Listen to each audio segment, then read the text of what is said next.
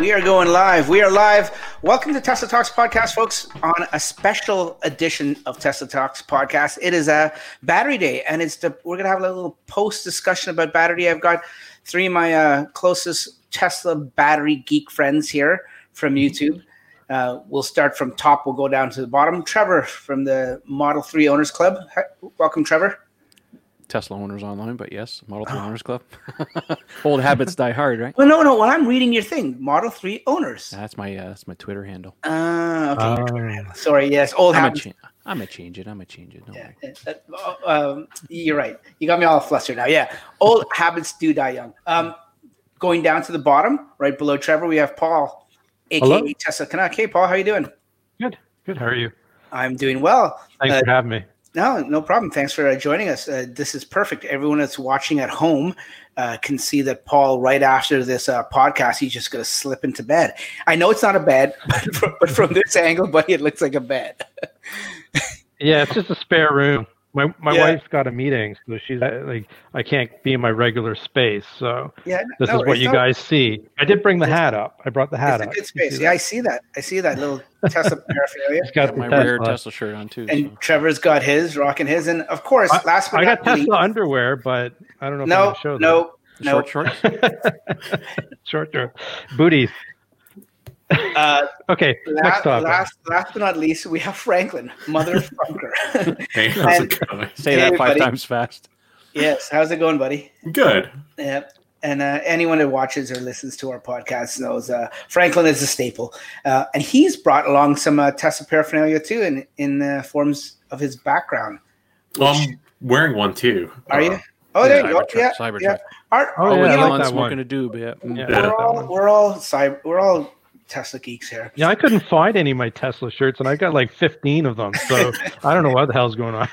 Oh, you're in the spare bedroom. You can't find any of your Tesla shirts. Your wife's in a meeting. I'm busted. Yes, buddy. Yes. You, you don't. You don't have to come out it's here. actually the doghouse. Yes. I'm in the doghouse.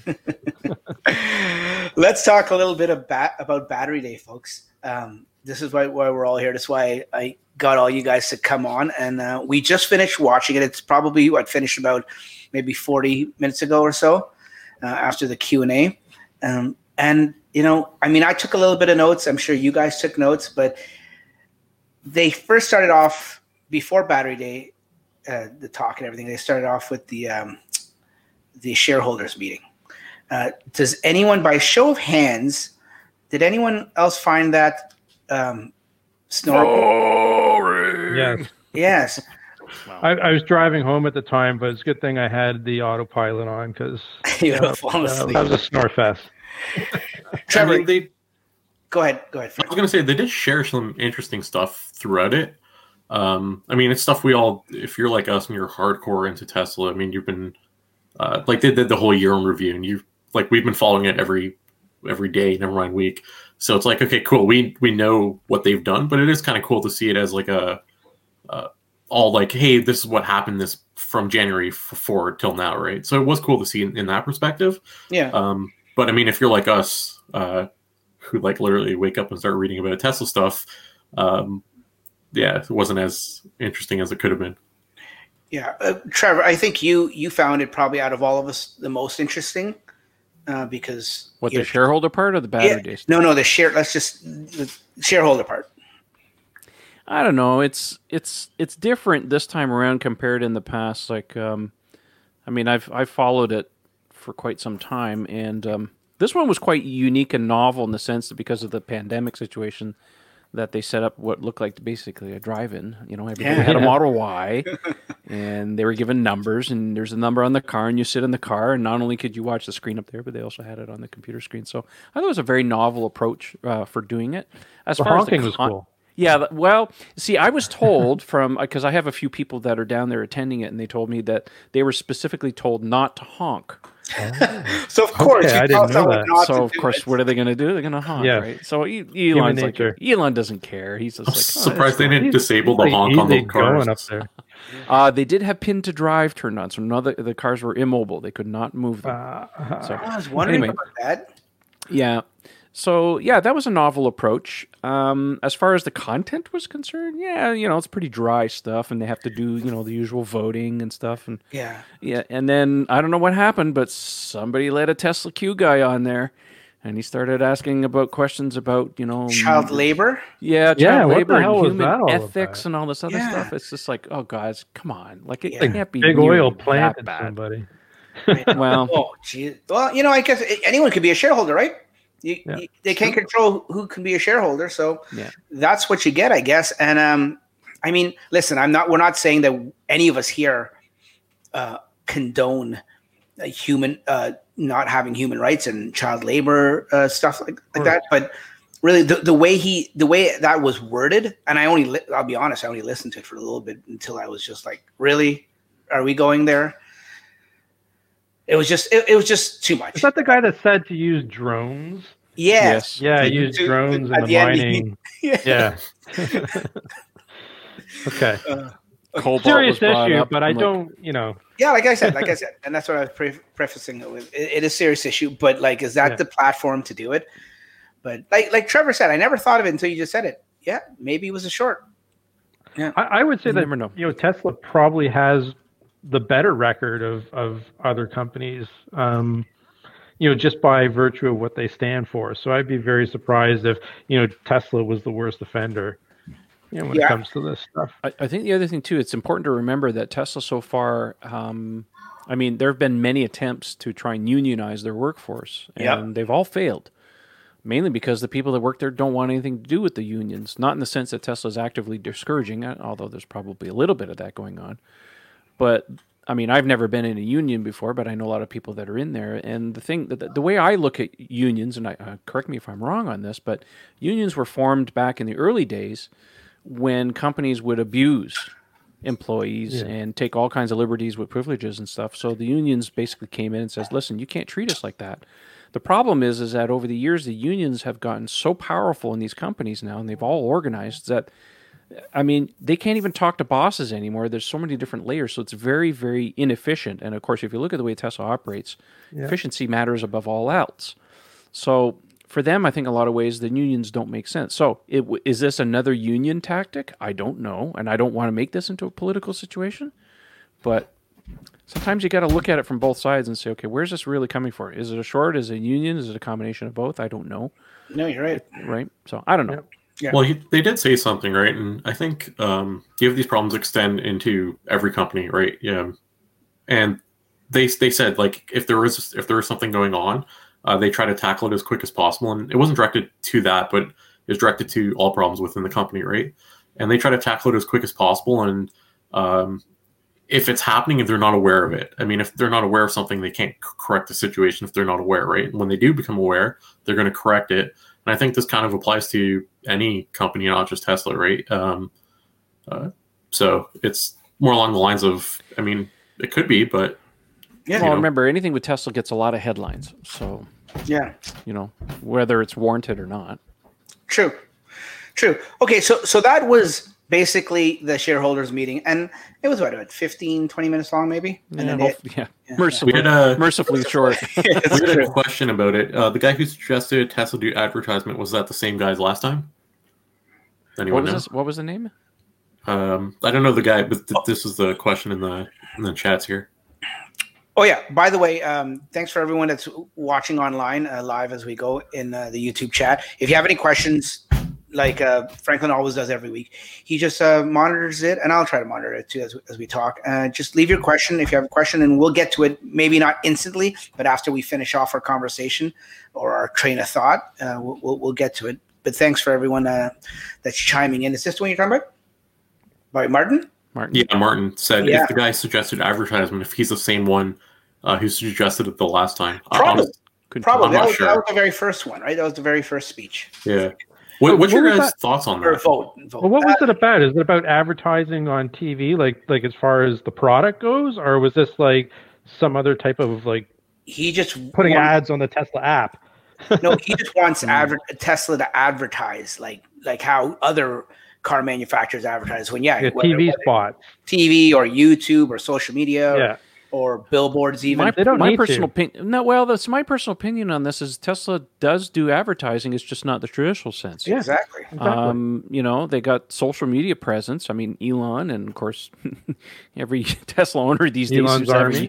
YouTube, YouTube channel or a Twitter feed. Yeah. Uh, so they do plenty of advertising that ways. And the thing is, you have to remember the best type of advertising is word of mouth, Mm-hmm. right? Um, he actually mentioned that, didn't he? Yeah. Uh, and, well, that's been a long time thing with Yeah. Elon. The thing is, you have to remember the the the reason you advertise in traditional media is to generate demand for something. Like, oh, introducing the new 2022 XYZ vehicle, right? Um, nobody's going to know about this car unless you advertise for it and you generate that demand. Tesla has a problem with production. The last thing you want to do is make a problem worse than it is by generating extra demand you can't even meet in the first place. Exactly. I mean, the reason we have battery days because they can't make enough freaking batteries. yeah. Yeah. That's exactly it. I, I don't think it's a matter that they don't want to advert. Well, it's it, not that they can't afford to advertise or they know they uh, should and just can't get get to it. It's I think like exactly what Trevor says. It's a matter of production. They can't keep up with what they have, the demand they have now. Can you imagine if they advertise? Like that would just open a whole new kettle of fish and give them a, even more hurt. There's a coworker I was talking to. He told me about a month ago he went and bought a car, and he went to you know your traditional lots to go look, and they had so many cars there that they cannot get rid of. Like they're trying to give them away because their lots are filled.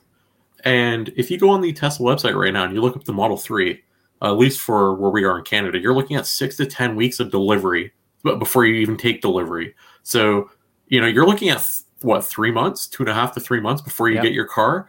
Versus you go to a traditional car maker who Pick literally one. has their lots. Yeah, pick pick any one, and their lots are filled, Yeah. and they can't get rid of them. And that's already a three year old car. Yeah. So Well, you have to remember it's a different business model because the traditional car manufacturers, their customer is not you, it's not me, it's the dealer network. Once the car is leaves the manufacturing plant, it's already sold Yeah. to a dealer that's going to go and sit on a lot. They then have to work to resell it to a customer. Every car, short of you know a small percentage of them that Tesla does have for inventory, are all pre-sold. So it's a different it's a different way of doing business, and and like I said, the last thing you I mean it's Well, do you want that? That it's what Trevor was saying, right? That ten week, not like six to ten weeks, will jump up if you're advertising. unless You you're not picky and you can just pick whatever color you want. And maybe we have something. It may not be exactly what you want. Yeah, Right, but I mean, if that number jumps up to like Double or you know triple. double or triple, customers are gonna be angry. So and people are angry enough as it is. Exactly. It'll, it'll Yeah, back, for a it'll variety back- of different reasons. But I, I, I think Tesla's figured that out that it that it would be a ba- it would backfire for them. So right after that, we had a little break, and there was uh, some people dancing while Did they came out of the cars. okay, as I was telling the Dax before we came on the show, did you did you see I got my I got my friend Raj to dance on screen for us? So I Oh, faced did you I tweet fa- him or something? Yeah, well, I FaceTimed him. And I said, "Hey, Raj, come in, come into the," because I knew he was there, right? Is, is this your car? He says, "Yeah, yeah, yeah." And he was over talking to the side, and I said to Raj, "Come on, come on over between the cars, right by where the stage is, right? That yes, this is the video." So he says, "Yeah, okay." So I said, "You just get a wave at me on screen, and I'll capture it." Well, That's Raj. not only did he. Uh, no, that's Raj in the blue shirt right there. Yeah, right there. So I was talking to him right there. I was saying, "Turn around, turn around. Where's the camera?" He didn't know where the camera was. So he uh, he finally turned around. That's uh, John from Silicon Valley uh, Owners Club there beside him. So he, then he pointed at the camera. I said, "Raj, wave." So not only did he wave, he actually did this. so I, I captured it with my phone and I tweeted it out for the world to see. Oh, uh, my good friend Raj having a little Tesla fun. Raj.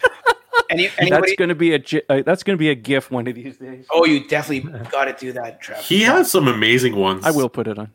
I see some amazing ones he has already up on Twitter. People share his gifts all the time.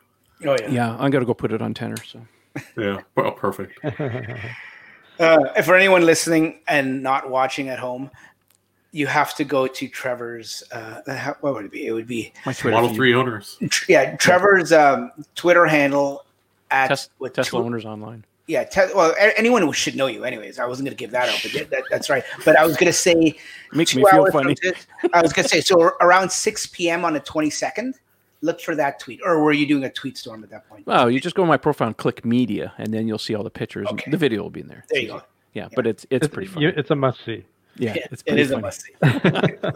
That one's going down in history. Yes. So, so right after the uh, the the dance break, became uh, we actually started having a the actual battery. And what was I, I took notes, but I forgot to get the guy's name. Who was the um the guy that was on stage with Elon? Oh, I didn't catch the name. Is that, is that Drew? SVP of something. Drew. Drew. It was Drew. Is that Drew Yeah. Bagli- Baglino? Is that him? Yeah and he's the VP of battery and engineering or something like that it was, or Battery and powertrain. power powertrain. That was it. sounds about right. Yeah. Mhm. Yes.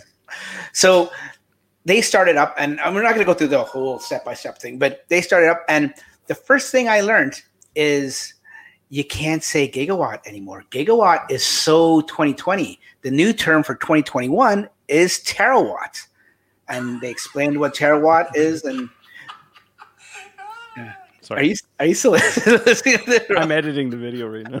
oh, I thought you were laughing at my terawatt thing. Yeah. So yeah, it was Sorry, terawatt, and, and uh, they came out right out of right out of the gates. They said what we all, well, I guess what they all wanted us to know that basically they're going to make the batteries fifty six percent cheaper.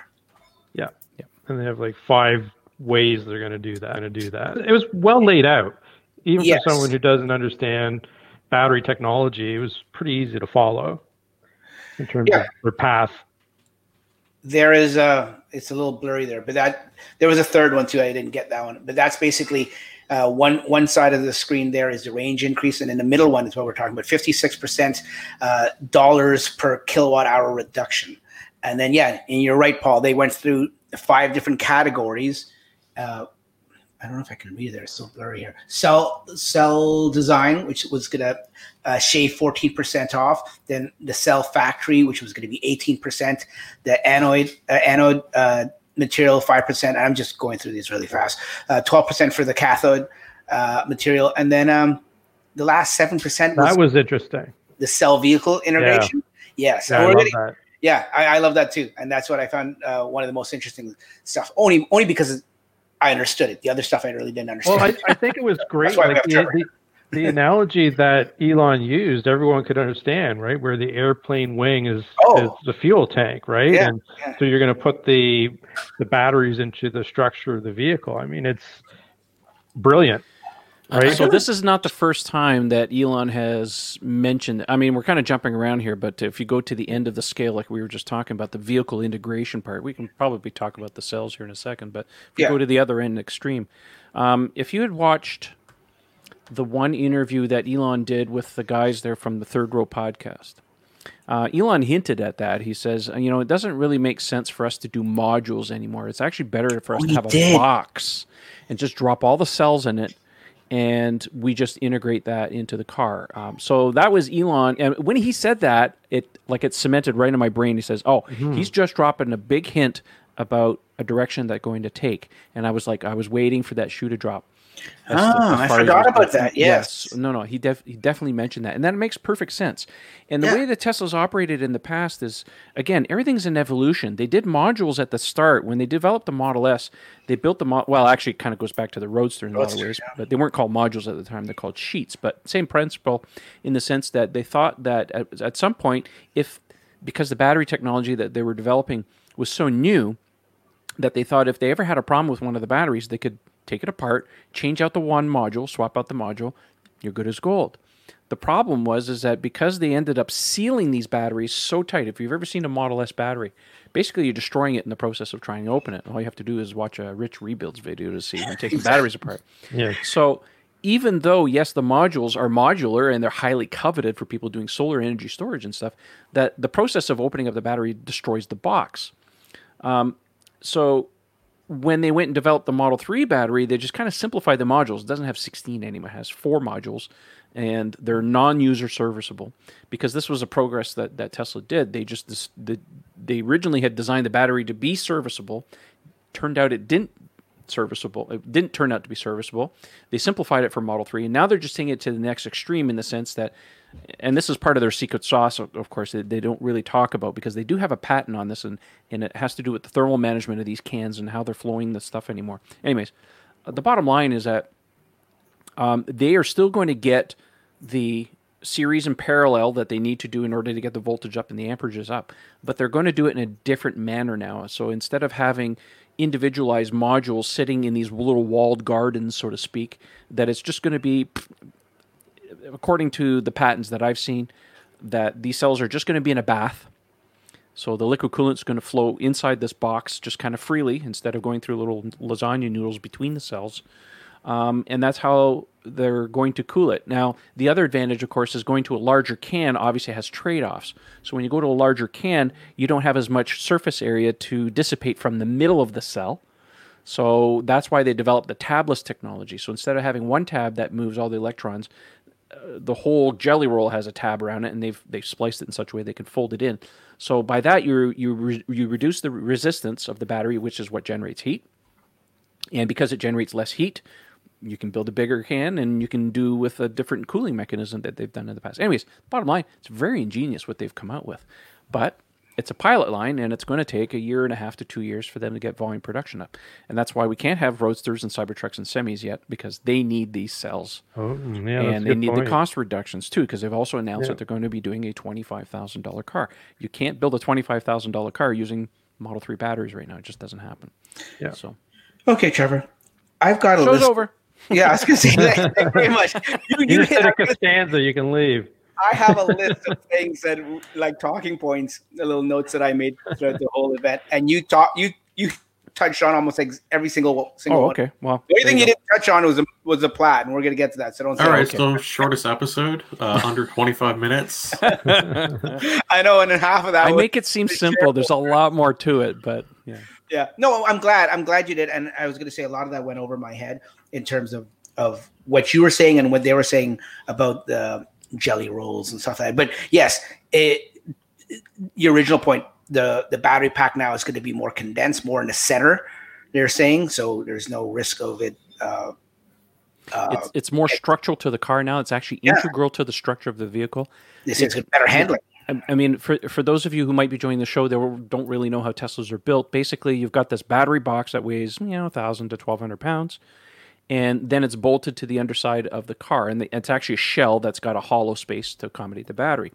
Um, mm. Basically, what Tesla's doing now is because they're moving to this mega casting, which is another thing we can talk about, where see if you look at a Model Three, one of the biggest cons- uh, complaints that that uh, say Sandy Munro has had, a longtime engineer in the uh, automotive industry, who took apart an early Model Three and said there's no reason in hell why the back of this car has to have some 75 parts um, they could reduce it. So Tesla w- took that to heart and said, "Yeah, you're right. So let's take 75 parts or 71 parts, whatever that number is, and we'll reduce it down to one part." So that's essentially what Tesla's doing right now. So they've actually simplified that. Now, the way that the Model Y rear end is built is not only is it mega casting, but the actual rear bumper is not installed till later, and um, and the because the tub or the rear trunk now is actually a plastic part that they just kind of drop in one of the things that it does is it allows a much better ingress into the back of the vehicle for man, uh, for the uh, line workers, so they can get inside the car and they do headliner stuff without having to crawl inside the car. So there are some benefits to doing it that way. So one of the things that they've done, of course, with the battery in, as being a structural element of the car, meaning that things will be bolted to the battery pack rather than the battery pack being bolted to the chassis of the car, is that now it's designed to be much more robust. Um, a lot of this comes from the fact that they're not doing compartmentalization anymore. They can build a more robust battery pack as a shell.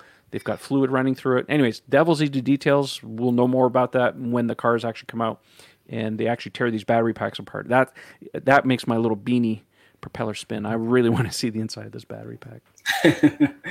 yeah, and and like you said, probably in about um, a year and a half to three years. I, I think they're erring on a side of well, caution. the first three cars that are going to get this is Cybertruck. Cybertruck doesn't happen without this battery breakthrough in the cost, right? You can't get a forty thousand dollar car that equipped without having some kind of cost reduction. I was battery pack say, is the na- is the natural thing. But right? did I miss that? Did they mention the it? Could it be in a oh, Cybertruck or did, did definitely they? will be in the Cybertruck? Yeah, definitely I know. Will be. I assume that, but they did they mention it today? Because I well they well there's several hints. If you listen to the last earnings call, uh, Elon said Cybertruck Roadster is 12 to 18 months. He said it again today 12 to 18 months. Um, Cybertruck is specifically mentioned as future products in Elon's tweet from yesterday. Cybertruck Roadster and Semi. These Yes, are all that's right. future products, right? What was the So- original uh, anticipated ship of the Cybertruck? Though it was end of Late 2021. late wasn't twenty, it? yeah, late twenty twenty one. Do you, do you think that is not going to happen then at this point? I think they will do, you know, the initial earlier. here's 50 trucks just to kind of, right? We obviously won't see them in Canada for at least six months. Well, Yeah. five to six months. Model Y was kind of an outlier in that case, but uh, yeah. Uh, one of the benefits is you get a better product out of the deal, right? You don't Yeah, for sure. I'd rather wait the line with a for model. sure for the better batteries, right? Yeah.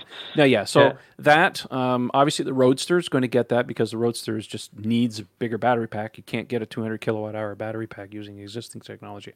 I don't Mm-hmm. think, anyways.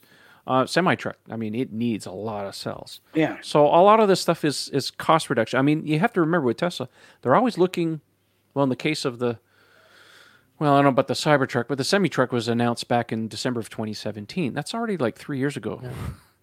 How about What the, about the uh, Roadster? When was The that Roadster was at the same time. The Roadster Same was supposed to be out this year, Yeah. For and it's sure. been delayed. So I think a lot of this came into play in the sense that they had hoped to be at a certain level.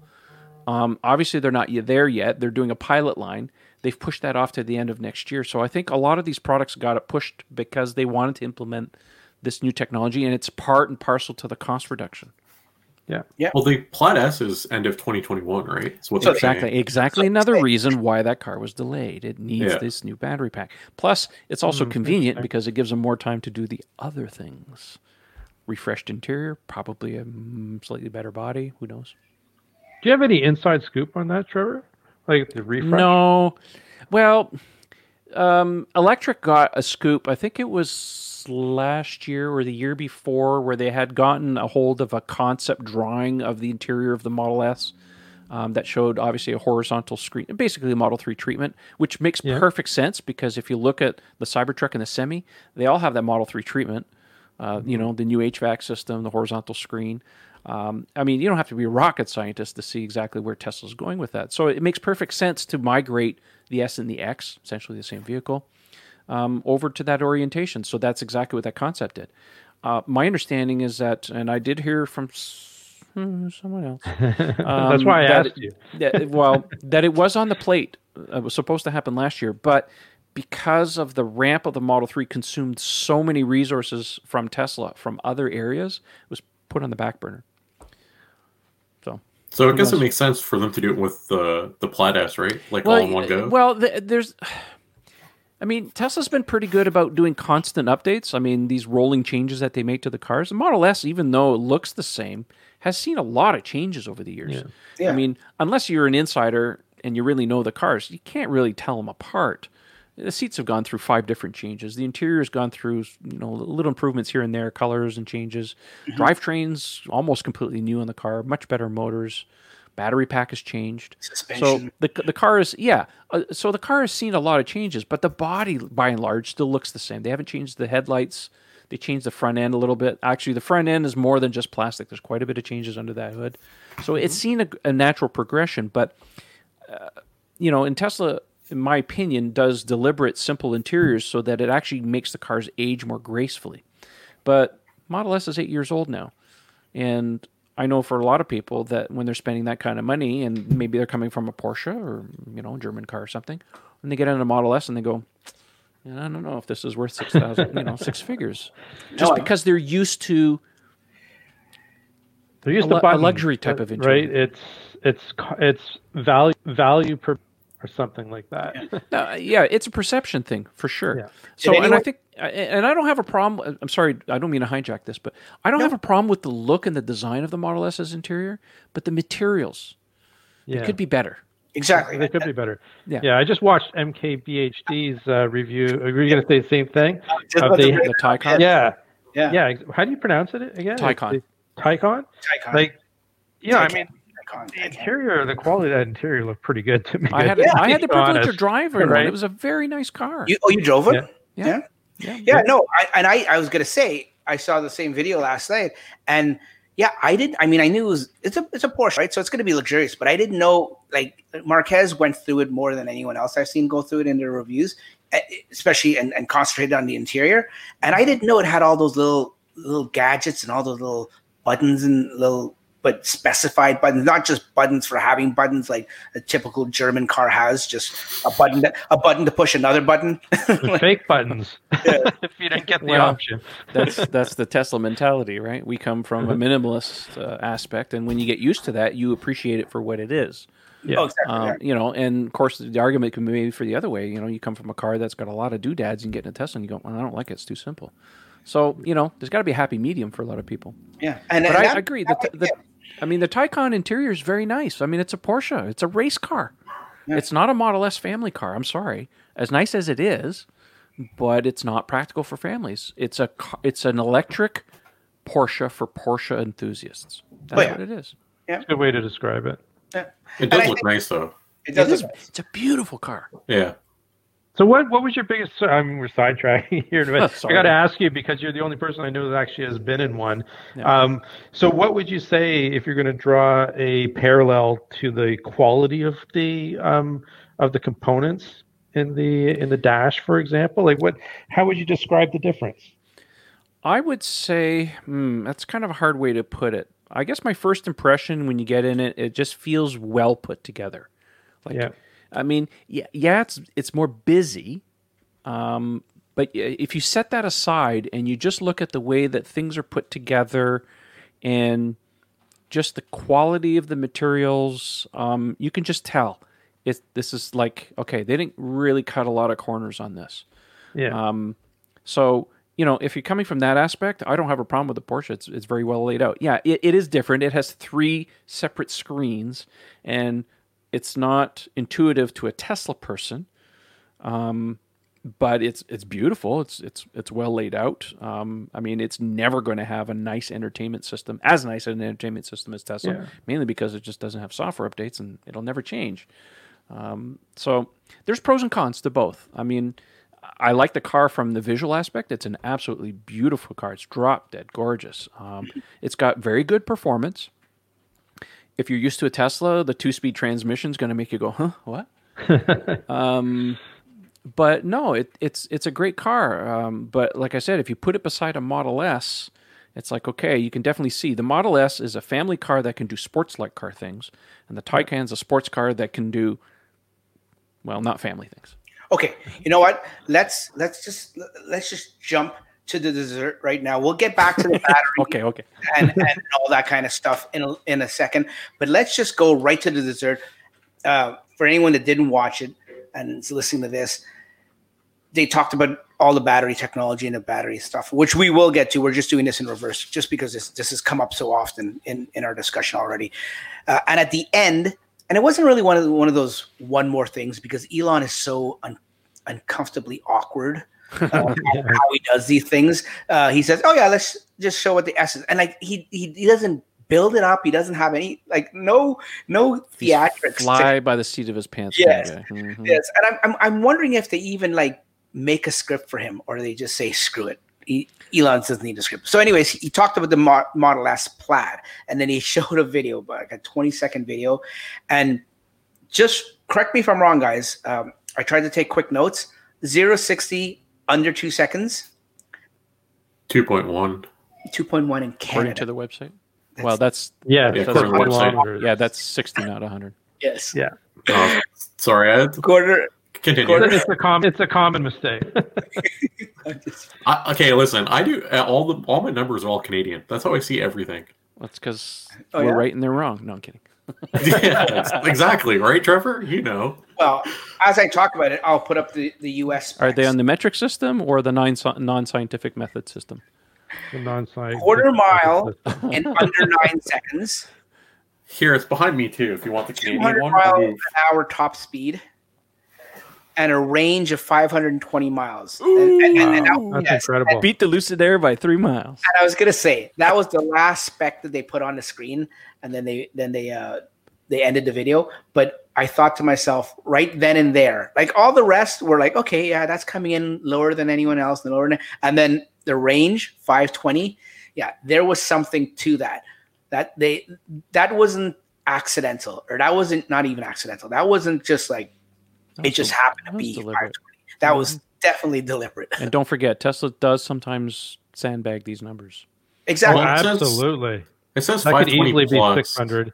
Yeah, Yeah. it says 520 plus. I, I I'm sure that number will be higher. everything oh, absolutely. everything that they announced that they haven't released yet you notice even with the cybertruck and the, and the model y it's always a number plus because mm-hmm. they'll always Yep. you know they'll they'll over deliver under, under promise and over deliver fudge room there, yeah. Yeah, Which is not- the opposite of most companies. Most companies are over over promise and under deliver, right? but then It's again how- 900 mile range. exactly how many other companies are, are shorted as much as Tesla is, right? They they sort of have to. they sort of have to, you know, over over deliver because people would be all over them if they didn't. And what, like you said, what other car company would would um, would actually do that, or who would go after other companies if they did? So okay, so that was that was the Plaid Model S, and then they said they're taking deliveries now. I guess this is why it's up on the website. Orders. Orders, Orders. Deliveries would be cool, but orders. Orders now for next year. Late 2021, which is uh, coinciding with the same availability of Cybertruck, which also ties into the availability of these new cells. Semi. If you compare these numbers to uh, the Roadster, it's kind of like a stepping stone. Uh, it's like a good price point and good specs for what you get. Uh, yeah, if you look at it from that aspect, yes. Uh, Yeah. Keep in mind, a lot of the stuff that was developed from the Roadster are being pulled into the Model S tri-motor setup. Yep. New cells. Oh, I didn't What? say the best part. Sorry, Trevor. Go ahead. 135 US grand. Hu- 190,000 Canadians before options, before tax. Yes, 100. You're yeah, so well over $200,000 for. easily, easily. Yeah. So that's Taycan territory. Uh, well, yeah, exactly. Um, and it's a more practical car. Now, keep in mind, this is still a year away, so there's plenty of room for the rumored improvements to be made as far as the interior is concerned. I believe it's going to happen. It's just a matter of when. Mhm. well, I was going to ask you guys about that. You see the on the website here, and they show you the Model S, and they show you the specs for the Plaid. Does anyone think that this is actually how the car is going to look next year when it, if if and when they start delivering it? Absolutely not. All you have to oh, don't take a look at the car that's been driving around Nürburgring to see the changes they've been making. Yeah. Did they car? not? Did they? Was it just me, or did they just not show the front much, or if at all? They showed the side and the back of that car. Well, the Nürburgring car has bigger fender flares because they've been operating it with much wider tires. Uh, it has a much larger air scoop in the front for the cooling system. It has a wing on the back. I mean, they've been playing around with things. Yeah. So a lot of it's kind of slapdash just to accommodate the car. Um, I have heard through the rumor mill that um, uh, it's more of a test bed. Um, matter of fact, actually, if you think about it, if you listen to Ryan's podcast from I think it was last year when he had Franz, Franz von Holzhausen on his, Ryan, he, who? he Never heard Ryan McCaffrey. I'm just kidding. Uh, we all know Ryan. Okay. Well, so anyways, go back and you listen to his podcast where he had uh, Franz on, and Franz basically said that we have to do things in a capital efficient manner because Ryan kind of asked him what what the deal was with the Model S and, and the Plaid one, and he said. He, he didn't really answer in the sense, yeah, we're going to do a new body on it, but he said we have to do things in a capital efficient manner. So the way I'm reading that is, it's just like, yeah, we're going to make some changes, but we're not telling you, and they're not going to be radical. I had heard through the grapevine that it was going to get updated taillights. Now, the way I read that is larger taillights accommodate a larger charge plug, much like Model 3 has in Europe. So that makes total sense. Adopt CCS, right? Yes, I was going to say Um. Uh, better updated headlights. Model S needs better headlights. Um, interior comes, you know, that's pretty obvious at this point. Uh, probably a refreshed front end, something long, you know, lose the mustache. Wasn't there wasn't there already um, a potentially leaked picture of maybe one by uh, Kim last year on her channel?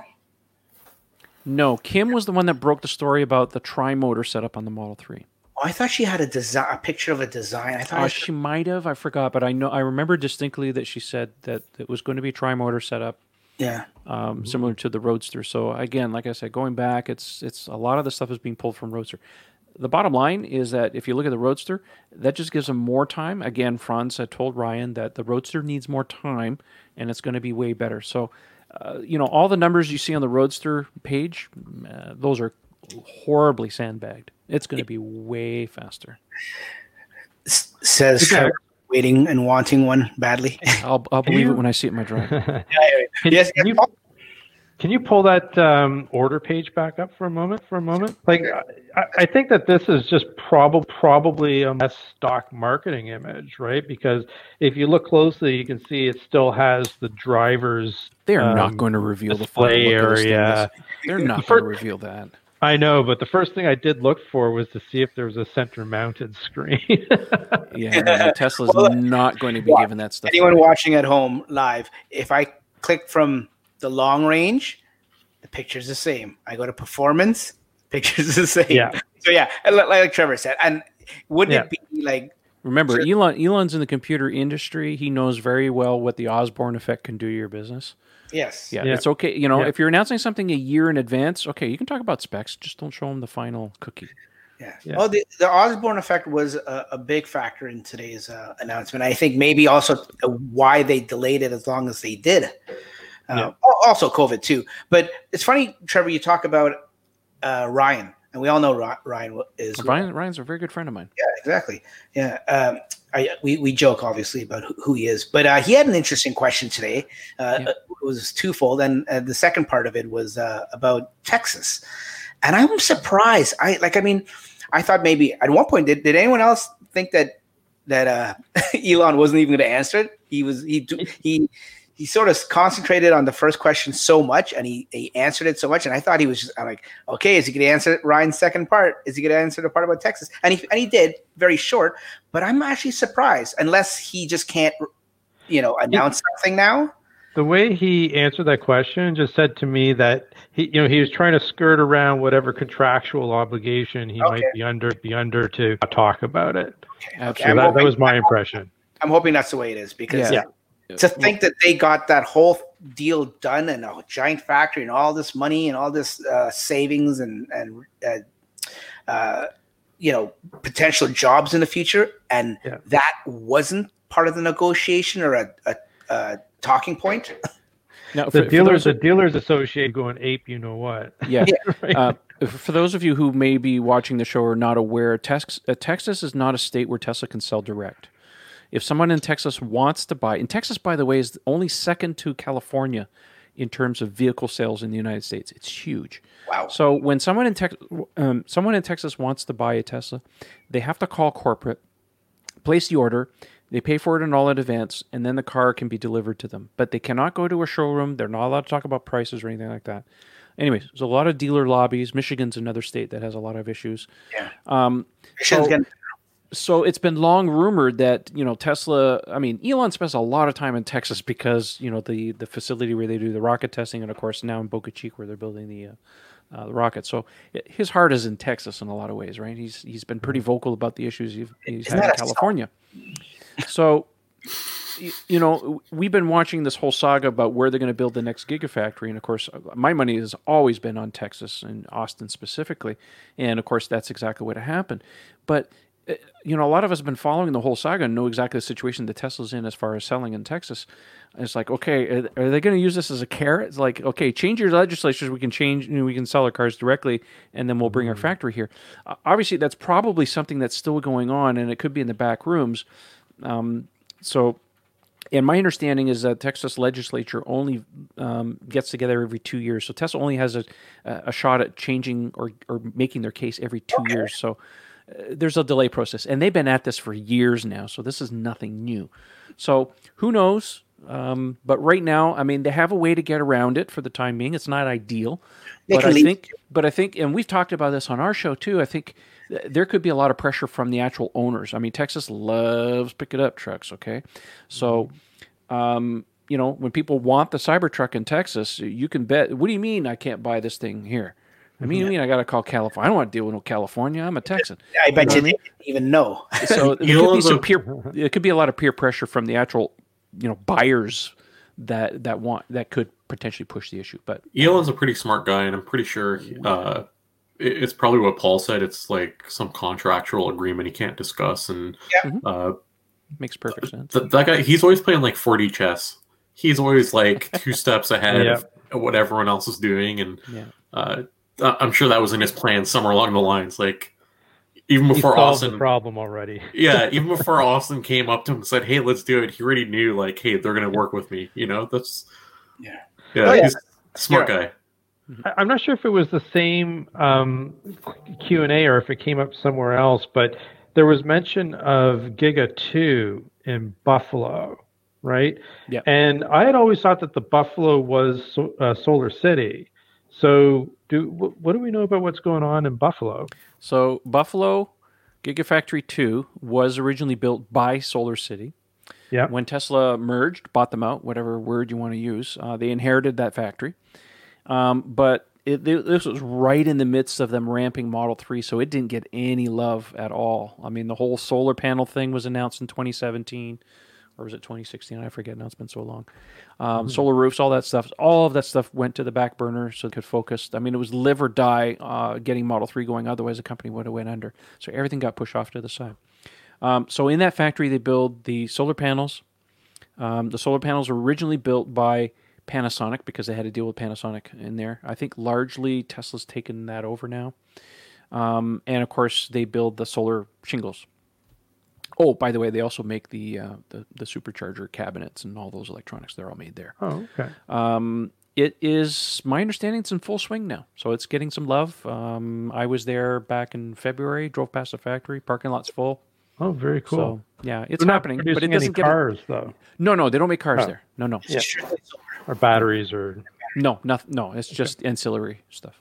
I, I heard they're supposed to open up. Uh, well, obviously not now because of things that happened, but I heard that they were talking about opening up tours there at some point. So that'd be kind of cool, at least for us who are close. Yeah, Yeah, well, then COVID totally. hit. Yeah, Yeah. but even with COVID, don't be surprised they still may do it. I'll go but was it always over- referred to as Giga Two though? Like, yes. he, Okay. he's referred it as Giga 2 a few times, but more than not, whenever I've heard Elon talk about uh, Buffalo, he actually says Buffalo. Yeah, I, I, there's there's sometimes Well, they, They, they, they've been changing the nomenclature now. It used to be Giga one, two, three. four. They're not doing that anymore. They're calling it Giga Reno and and Giga this and Giga that. oh, okay. Right, the Giga Shanghai. That's what they're calling it now. Yeah. Or Yeah. it might be you know, Terra Texas. Shanghai Berlin. Yeah, Yeah. Terra- so they're not Terra- really referring to them as one, two, three anymore. It's if they do that, it's more of a slip of the tongue just because of old history. But it, you know, they're actually calling them by location now. Giga Berlin. And, Yeah. Okay, so okay, so that was the plaid, and that was the the last thing before they went to the Q and A. But let's rewind, do the sound effect of rewinding, uh, and then we'll go right back to at the beginning where they talked about it being 50 cent, uh, 56% cheaper, and I showed you those graphs and stuff. That, um, and this is where I'm going to use uh, the expertise of Trevor, Mr. Trevor Page, for his. Um, geekiness about about uh, batteries, and that, that's his words, not mine. Before we went live. listen, So- I'm I am not a battery expert. I just stayed at Holiday Inn Express last night. okay, so they talked about tabless cell, and you, you touched on it a little bit. And this new cell is going to be uh, known as the 4680 cell. Correct. The So ones we have now are 2170s. Yeah. Well, Tesla's gone through three different sizes of cells. Um, uh, 18650, or what they call an 1865 now, because the zero literally means nothing. Yeah, Anyways. you brought that up, eh? Yeah. yeah. Um, that cell is a commodity cell that was popular in the early 2000s in general laptops. Um, that's when Tesla started building their roadsters. They were just using commodity battery cells that are available on the market. Um, when they designed the Model 3, um, they did a whole stack revision and said what makes more optimum sense. Uh, and that was to increase the form factor of the cell to 2170, which refers to the physical size of the cell. So 21 millimeters, 70 millimeters tall. The other one was an 18 by 65. Um, by doing by increasing those dimensions just 10% in both directions yields a 50% increase in energy volume that you can put in there. Now the new cell that they developed is, is like it's about the same size as a little mini Coke can. Uh, it's 46 millimeters by 80. So again, not that much bigger. It's 50% bigger um, in one direction and only t- 10% in the other. But now you now you're yielding a five times volume over a 2170 cell. So coupled with that Sorry, is you off there. You know where I learned that from? Mark Rober's video last night about. I'll have to watch him. Mark Rober's awesome. I love Oh, that's on my to watch list. Yeah. Mhm. Yes, you have to watch his latest one. from Yeah. the weekend. If you guys Anyway. don't watch them, one video a month. Yeah. Excellent. Great. So the, Yeah, all ahead. right, so all right. So getting back to the batteries, the way the batteries are built, the way Tesla's batteries are built, um, is that they lay the lithium carbonate, which is a liquid slurry. Now it's going to be a dry slurry. We'll talk about that in a second here. Um, and it's actually literally printed, very much like a printing press. Right? We got paper that rolls through, and you got ink. It's pretty much the same process. So they print it on these very thin sheets that are sliced, and then they're put on a mandrel and spun. That we call it a jelly roll, right? It's kind of like a Swiss roll. And then it's put inside the can, and then they put in a liquid electrolyte. Um, those uh, jelly rolls typically, up until now, only have one little tab. So you have an anode and a cathode, right? Because the electrons move from one to, to the other. So if you're charging, they go in one direction. If you discharge, they go in the other direction. Um, in order to get those electrons up to the top of the um, battery, where the positive terminal is, they have a single little tab at the top, and it's usually typically mm, kind of right in the middle of the of the jelly roll. So if you can imagine, the jelly roll is maybe two meters long, meter and a half long. It's rolled up, but there's only this one little tab, and that's where all the electrons have to pass. And because the jelly roll is long, the electrons from the ends have to travel a longer distance. Anytime you have electrons running through anything, generates heat, right? Hold on to a nice big fat electrical cable or a supercharger cable and you're holding what's charging, that thing gets really hot, right? So the cell is exactly the same way. Um, and all those electrons have to pass through that little tab, which means that you can't just make the cell bigger uh, because now the electrons have to travel faster. It gets hotter. So what Sure. Tesla so what Tesla did is that they they invented this tabless system where essentially the whole edge of the jelly roll is actually the tab. So the electrons basically move in this direction rather than all sides coming into this one spot. Uh, the the complexity or the difficulty in order to do one tab system though is that when you spin it now how do you how do you get all those tabs to connect to the tap cap? So it looks like from the image unfortunately we don't have an image here they had to develop a way to slice it in such a way and fold it in so that they could all make contact with the ca- with with the top cap Yeah, I saw that. You saw that picture Yeah, yeah, I saw that picture. yeah, where it's kind of spun. Yeah, there you go. Yeah, Thanks, there you go. Thanks, Dax. Exactly. So what you're seeing there is all the tabs that have been sliced in such a way and folded in origami-like, so that when they put the top cap on, that is your positive um, terminal. And Okay. if you count the rings, you can tell how old the battery is too. Exactly. exactly. Good one, Dak. Um, the one thing, th- there's several aspects to this because they also talk about um, the silicon content. Now, um, it- lithium cells, um, I mean, they're called lithium because it's a chemical process. It's not the main constituent of the battery. A lot of people think, oh, it's 100% lithium. We're going to run out of lithium. It's not the way it is. It's only about 2%. It actually be, should be called a, a, a nickel uh, battery because it's mostly nickel in there. Um, anyways, one of the things that I remember, I went to a electromobility um, uh, conference about oh, I don't know three years ago, and I sat into. Um, there were several different sessions. Anyways, there were some battery experts from um, one of the universities, and they were talking about the problem that they have with silicon. Now, silicon ha- can hold uh, almost nine times more um, energy than carbon does. But the problem is, is that silicon, when you charge it, it swells three to four times its size, and it won't contract. It won't come back. It actually splinters.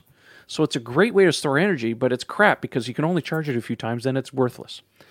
Uh, what really caught my attention in this presentation, though, is what Tesla's developed using the silicon matter, and they've actually got some kind of special coating that they've developed where it almost mitigates this problem. That's a huge, huge um, development on their Yeah, part. that's where he said like they're close, right? Yeah, they're very close. I mean, again, this stuff takes a lot of work. There's also something else that I thought was interesting that they never talked about, and I was really hoping to see something.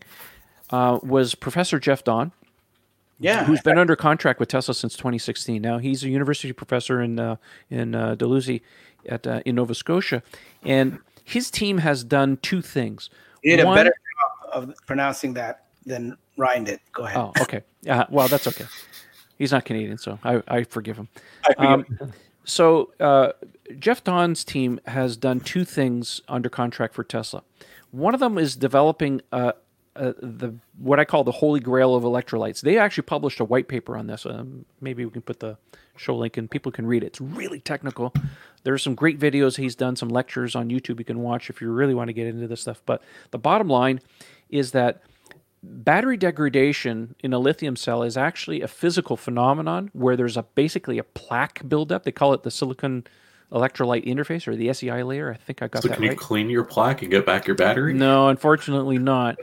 And so, anyways, the efforts over the last few years have been trying to find additives that they can put into the electrolyte, that is the medium to which the electrons pass from the anode to the cathode, in such a way that it prevents this layer from building up. Because once the layer gets built up, the electrons can't pass through freely anymore, and that leads to degradation.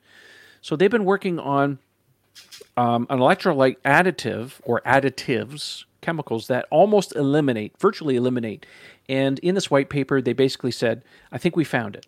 So Tesla didn't mention anything about that. The other part of the um, that Jeff Dahn's team has developed is incredibly sensitive instrumentation and machinery that can measure what's called the Coulombic efficiency of the cell. That is, in a very short time span, they can actually measure how well these cells are um, are behaving to all the changes that they're trying to make to the electrolytes and all the improvements they're trying to make, rather than doing testing for ten years. Oh, that didn't work. Start over again.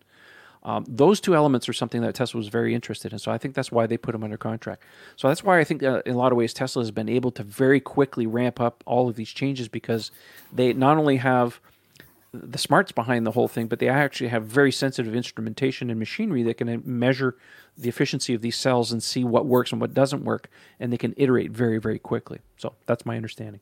But I'm surprised that uh, they didn't make any mention of that. But that's maybe as part of their secret sauce, and they're not willing to talk about that. But there is a white paper, and you can read a it. Yeah.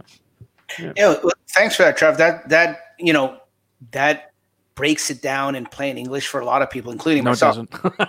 Well, no, I I, think I, mean, understand batteries now. yeah, I, I. I, I, I honestly do. Um, and I actually think I know what I'm going to name my next two cars, but that's a separate thing. But um, no, like how you, there was one thing you talked about, Jeff Dahn, and the Colothic something. You lo- Coulombic efficiency. You lost me there, buddy. You lost me there. But other than that, everything else, plain as English, plain as mud, clear. Okay. Right. Yeah. So that's good. No, okay. And then what I took from everything that Trevor said and from the Battery Day event is they put up a couple slides and they talked about five times the energy, six times the power, and 16% range increase. And of course, the big number, four, well, it's not a big number, but it is a big number at the bigger uh, scale, is 14% cost savings. So all in these new batteries, these tabless, uh, 4680 cells, that, that's the numbers. And they put out a lot of percentages, numbers, and stuff like that. Remember, those numbers are just at the cell level. Yeah. Right. There are. I mean, when we talked a little earlier, you know, it's Yeah. fifty percent or fifty-six percent savings. That's Yeah. all the other efficiencies that come in. Yeah, this is just at the cell level. 14 is just for the cell level. Yeah, exactly. Yeah, I had one guy on Twitter because I actually tweeted out these numbers. Is that one guy said only a fourteen percent increase in range? I said you're focusing on the wrong thing here. This is all about cost reduction. Range, we're good. Yeah. uh, by and large here, uh, Yeah. but this is about cost reduction. Well, some people you- thought this battery day would be like like some big, huge, you know, thing that would have doubled the battery. Solid state batteries or exactly. Like, something. Well, Martin in our comments, he said uh, if they manage to achieve a 56% price reduction, the Model 3 is going to be a sub 40k car, which I don't think's going to happen. I think they're going to increase their profit and we'll see a uh, cheaper uh, new car. Yeah, right? Model Two. Yeah, I have to give a shout out there. Uh, Kyle from Out of Spec Motorings in the in the chat room. He's watching. Hi, Oh. Kyle. Okay. Uh, so here's here's my question though. It's like funny after how I- taking in, sorry, I was gonna say it's funny. I was actually gonna reach out to Kyle see if he wanted to be on the show with us. I, I, just, I just assumed he'd be busy with. Um, He's a great guest. Please have him just on. He's let him in. Yeah, Yeah. he's awesome. um, so with everything that we saw, so my question is right because Elon did mention uh, you know a couple of times we're you know we're very close to this. This is you know a journey till 2030 type of thing. So Mm-hmm. what do you guys feel about in terms of of Tesla's ability to actually execute on everything we saw today? Oh, I think they'll execute. Um, it- my personal opinion, I'll, I'll ask all you guys separately, but uh, to answer your question quickly, I, I think they'll execute. Whether it'll be on the same timeline, That's always the question. yeah, that, that's, that's one thing with Tesla. What, what do you think, Franklin? You think they'll execute? Um, I think they'll execute. Here, here's the thing, and uh, Paul and I, well, Paul was talking about it while the event was going on. You can see that the uh, people were reacting to uh, the news as it's not a now news; it's like the next ten years news. And the stocks, obviously, uh, after hours was taking a hit, but um, I think they're gonna to answer your question more in depth. Uh, I think they're gonna execute. It's just a matter of when and um, Elon's time frame over like a six month period of time is usually off if he says something's coming in six months or something's coming in one month, let alone actor. yeah, yeah, let alone ten years, right? So, um, I'm I'm not saying he's not going to pull it off. That's not what I'm saying at all. Like he's Elon's one of those people where uh, when you go up to him, you, like when he tells you something, you know he's going to do it. It's just a matter of when, right? Um, so I, I did. I don't know if it's going to be ten years. It might be fifteen, but it's going to happen, right? So Uh, yeah, I agree. Trev, what's your take on? They have to execute on this because there's no Cybertruck Roadster or Semi without this. It's true. It's their future. It's their it's their Well, own. Right? Yeah, and the twenty-five thousand dollar car. I mean, it's it's all hinges on this, so they have to execute. They don't have a choice. Now, of course, you know there's such a thing as Elon time that exists for real, right? Yeah. So whether they can pull it off in the time, I don't know. Um, you know, in my opinion, the first cars that are really going to benefit from this, um, based on the timeline that they've put forward, is uh, Cybertruck and, and and Semi. Roadster is like this other ethereal thing, and I'm not too worried about that at this point. But the two cars that really need to benefit from this right away are those two vehicles. Yeah. Um, their stated timeline. I mean, they're building a factory that's going to build these cells and the trucks in it. So um, obviously they they're working out the kinks as fast as they can. The fact that from what they've shown in the videos that's working at the Kato Road facility, and if you look at the Kato Road facility, it looks like they haven't converted this thing very long ago. They've been working on it for maybe the last six months. Now, how much work was actually done inside the facility or not, I don't know. The the, the Maxwell technology thing is fairly recent acquisition, so Tesla works very quickly. Um, how fast they can ramp that up, I, I would like to believe that they've learned a lot of from their mistakes in the Model Three ramp. Um, you know, we've we've seen that they've ramped Model Y up fairly quickly, quality aside. Um, so you know, I have high hopes. I mean, the thing is, is with Tesla is that you don't learn from successes; you learn from mistakes. Well, that's And, life. they and you have to make mistakes in order to learn. So Fail you brought up something. You brought up something good there, Trevor. Um, well, a lot of things, but the fact that they're have the uh, the they're making the plant to build the Cybertrucks, so they have to have this tech ready to go for when that's uh, released. I find Tesla does a really good job at putting um, like self-inflicted wounds on themselves for timelines. Uh, like I'll give you an example, FSD, and I've been a huge supporter of FSD. Uh, if you think about all the leases out there that they don't want people to buy because they want to buy them back for FSD, Mhm. uh, they put like a time limit saying, "Hey, we want to have to let's let's push ourselves." So if you notice, like Tesla actually does a good job. Um, we joke around about Elon time all the time, right? But uh, they do they're, they're they're doing a good job at like putting self timelines on things. If you think about it, uh, like hey, they're building the plant to build Cybertrucks, so uh, the battery tech has to be ready by a certain time for them to continue. Uh, their FSD software has to be ready the time the releases are done. So uh, they put their own time restraints on things, um, so to speak, right? And you can kind of see them. Yeah, I think It- in a it- lot of ways the least thing as far as FSD is concerned is really lighting a fire underneath them because they have been talking about FSD for quite some time, even when they had the switch over from the Mobileye technology over to NVIDIA, and of course now they're Gen 3, which is all done in house. They've gone through several different rewrites, and of course now he's talking about yet another rewrite of the software. So, you know, some of us have been in the software business to know that, oh my God, you know, a rewrite, lots of fun. Yeah. Um, but the least thing, yeah, I mean, if you look at it from that aspect, uh, you know, if they get if they don't have the robotaxi fleet software ready and FSD ready, what are they going to do with all these cars they got to buy back? I, I think there'll be a lot of lease extensions, if you ask me. Well, yeah, that could happen too, of course. Yeah. But I, I mean, I'm not ruling it out. It's just interesting, right? Because um, their timelines are getting better. Like his timelines are have improved drastically. yeah, drastically, yeah. right? Hey, hey Dax, can you put that photo of the cell back up just quickly? Mhm. Because, like, my concern, just to kind of conclude my question around uh, ability to execute, I, you know what worries me right and and i do think it's going to happen i and i know it's a matter of time but if you look at this right and trevor correct me if i'm wrong but if even one of these folds is misaligned that could affect yields right? So they might have a poor um, yield in production so that kind of worries me a little bit when I see something like this. Well, that's why they're piloting it now, I guess, right? Well, yeah, they did mention that it took them a long time to figure out how to do this tabless uh, system. There were like uh, four different revisions of the cell. They're still working out the kinks, so it's not yeah. it's not it's not finished. But the fact that they've built well, they said tens of thousands of these cells um, they're they're onto something. Um, yeah. It, but this is just you know scaling manufacturing. It's just like anybody else. I you know I I I saw some kind of tweet or something today where oh we have better cells than Tesla, and I'm like you know what. I have a great cell lab in my basement because I'm under contract and I have a patent pending. I can't talk about it. So you know, chalk is cheap. yes, Anybody can is. make any kind of claim, you know, if you don't have anything to back it up. Yeah. Uh, but Tesla's the real deal in this case, and I mean, they're pushing really hard to get the prices down.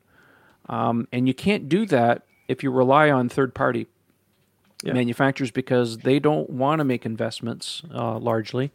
And all they want to do is ramp up production rather than look at what's the best way to approach this.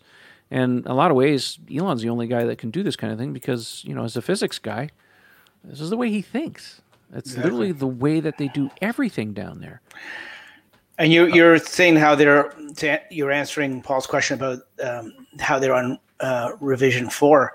Uh, they even fully admitted that they're going to have to probably at the end of this they'll probably be on revision seven or eight. And they so will. yeah, they will. They'll, they'll make they'll make changes and and they actually as I found it very interesting at the end when they went through all the um, the managers or engineers there and they all introduced themselves, those guys and um they were they were so happy and it sounds like a, a, very cohesive team. And obviously they could have been just making it sound like like that but i truly believe that they're excited that they're onto something. And um, they're actually at one one point one guy was pleading with with industry or the rest of the public or, or competitors to like come on board with us. And then another guy to, to answer the question was saying um, yeah, we make mistakes. If you think that we're doing it wrong, we probably are doing it wrong. Let us know. We're so they're they're, they're very. I think they've learned a lot since Model Three.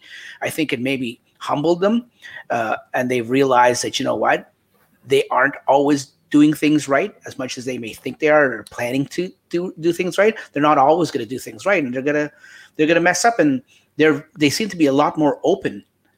For the one who the one who really got me was the guy who the one who's playing Dex, and he's like um, you know, it's not just us to save the planet. Everyone should pitch in, right? Uh, he said something along those lines. Yeah. And it's like, yeah. Um, it's like you can tell all the guys up there were like, I don't know if they're faking it, and if they were, they did an excellent job. But they're like super happy to. You can tell they're super happy to work for Tesla. And I think the uh, Tesla engineers are happiest when they're challenged. Yeah, and they're by and large pretty young guys and very highly motivated. And uh, Tesla really attracts the best talent in a lot of ways. Yeah, they're it, they're I think pumped for the future. I think pumped. it's too. You can tell that they truly believe Tesla's mission, and that's why they're saying like, "Hey, it's not just Tesla that should be doing this. Everyone should be uh, jumping in and." Uh, they're absolutely you know. right, though. They're absolutely right. No, no, hundred percent they are, and you can tell it's. It was genuine, right? Yeah. Uh, at least yeah. it looked looked like it was. Unless yeah. they hired the best uh, the best flyers in the world, right? So no, they're absolutely right. You, you that it, they need to have uh, everyone jump on board uh, for the sustainability of the planet and all that kind of stuff. The one guy said it's it's all our planet and stuff like that. But they're also, I think they're also saying it in in a in a sense that like you know what, uh, if any other car company doesn't follow us or or get on board doing something of their own to catch up with us or come on board with us. Like even if it's not on board but alongside and just in in, in another word just pro- progress if they don't do that they're going to go out of business. Like i think i think tesla drew the line in the sand today and said listen guys to everyone else in the in the industry like this is where we need to go. Uh, maybe you may have a better idea that's fine but we need to do some kind of pro- progression. We can't we can't just and they they didn't talk about how they flatlined and in terms of a few things uh, for the past couple years, and they knew that they couldn't get to cell production the way they kept if they kept going the way they were going. So they, they knew they had to get some, they had to do something else, and I think they're just pushing everyone to, to do it better. That that was quite a moment of honesty too. I found right. It's like, hey, you know, this is what's been happening. It's it's flatlining, and we had to kind of think out of the box to now achieve our goals, right, that we set for ourselves. So, I I, I thought that was very well done. Yeah, it's the way they presented that too. They're like showing it, and they're like, "Look how good we're going," and then it's like, "But now look, look over the last couple of years, like we can't Yeah. do any better than what we're doing," and it's like, "Wow, okay, this is." They they were very honest with Yeah. uh, what's going on, right? Um, just a quick question from the Moo: uh, Why did Tesla delay the battery day? Could they have told us the same thing a month ago, unless they were going to introduce something and it didn't pan out? What's your thoughts on? An interesting thought. Yeah, Well, I think it kind of goes back to the pilot not being 100% ready yet. I mean, I've been watching, there have been people who have been flying drones over that facility now for the last few months, and construction's still going on. Yeah, So I'm you laughing know, because the drone flyovers is. we, we- Franklin and I talked about it last week. Eh? The, the drone flyovers, yeah, Yeah. How it's it's a whole new, it's a whole realm in itself. Yeah. It's a, no, but I, I think you're How right. How many cars have they sold? Get a drone. Get a drone. Let's count them. oh, that's the old Tesla key Yeah. thing. Yeah. Mhm. Or you know what, uh, Trev? Too, it could be that like Elon. It seemed like he was pushing to have this an as a in person event, and using the Ys there in the parking lot was their best attempt with what's going on down there, uh, and it's going on all over the world, but down there especially. Um, so that that was their their next best thing. Uh, if they could have done it in person in, in an actual like uh, gathering, they would have. Yeah, the way that they did it was, I don't think ideal. Uh, they did what they could. I mean, had they had not not been a pandemic, there was certainly would have been tours of the facility under very heavy uh, "give me your phone" uh, Yeah. type of situation. But um, I just I, I kind of wanted to go back and just for a second just talk about the car industry as a whole because um, I mean I, I've not been involved with the car industry, but I've been following it for a long time and. The car industry, if you look at it from a lot of different aspects, has very much, you know, not invented here syndrome, where, you know, we don't like to partner with other people. Okay, yeah, we might buy an engine from this guy, but that's about all. Um, and plus, there's this really big behemoth. I mean, you, you look at GM or Ford; these are huge companies. They can't just turn around on a dime and start making electric vehicles overnight. They got to keep the lights on. That's gotta why they partner pen- with Nikola. Well, Really? sorry. I thought we were gonna get an Let's episode without not- saying that name. Please, not This say is going to go for another By the hour way, now. it's Trevor Page, not Trevor Milton. There's two different Trevors. There's a good one and there's a bad one. I'm the good one. Sorry, that was a that was a joke. Okay. just saying, just saying. Anyways, um, but uh, as I was saying, you, you, these companies can't turn around on a dime. I mean, Tesla is very fortunate in the sense that they're a startup. They operate very much like a startup, even though they're not a startup anymore. Uh, but they don't have any baggage. So starting from scratch and just doing EVs from scratch is, is I mean, it's better for them. Same thing with Lucid Motors. Take your pick. Uh, they don't have any baggage. So for them to move forward and, and push um, and, push the boundaries is easy for them to do. But the other companies, they've been reticent. Um, they don't want to partner with Tesla. I mean, yeah, okay, you had a little bit of Toyota and Mercedes, but that's that was you know short term contracts and stuff. And a lot of people would say, well, Tesla's going to make all these batteries, now they can sell them to everybody else. I don't think that's going to happen. They they have so much production that they have to do on their own vehicles that unless they have an excess, which is going to take years, I don't think they're going to partner with anybody at this point. Even though Elon says we don't want this to be a walled garden, we'd like for people to use our stuff, but they got their hands full building stuff just for themselves. So I, I don't see any partnerships happening anytime soon uh, with Tesla, let alone from the fact a lot of these companies to uh, use supercharger network um, or any Tesla's technology is tacit to realizing that, that, that they failed, and they hate to admit that. I mean, Um, the, even the only and, and I'm sorry here, but the the only companies that that uh, you know out of necessity have had to do this is largely Volkswagen because of the Dieselgate thing. That fact alone, the cheating scandal that's been going on for years and years and years, was a seminal moment in that company to get switched over. They're they're going to announce the ID4 tomorrow. So there's a I lot like of uh, yeah. Um, so companies have to watch what these guys are doing, but a lot of them, it's like they don't have a Dieselgate thing to worry about. They have nothing existential that's going to crush or, or change their business model to get them to switch. Look at Ford. Ford is suffering like crazy because they've decided, you know what? Uh, we're only going to do pickups and SUVs from now on. Oh, and we're going to keep the, The Mustang. The, Mustang. Mustang. Oh, by the way, we're going to make an electric Mustang, but we're still going to call it a Mustang and piss off all the owners. oh, that made so many people You know, angry. and uh, they're they're on the verge. Brilliant. Of, I mean, the the last number I heard is I think by the third quarter they're going to post a seven or eight billion dollar loss. Ouch. So a company like that is hurting.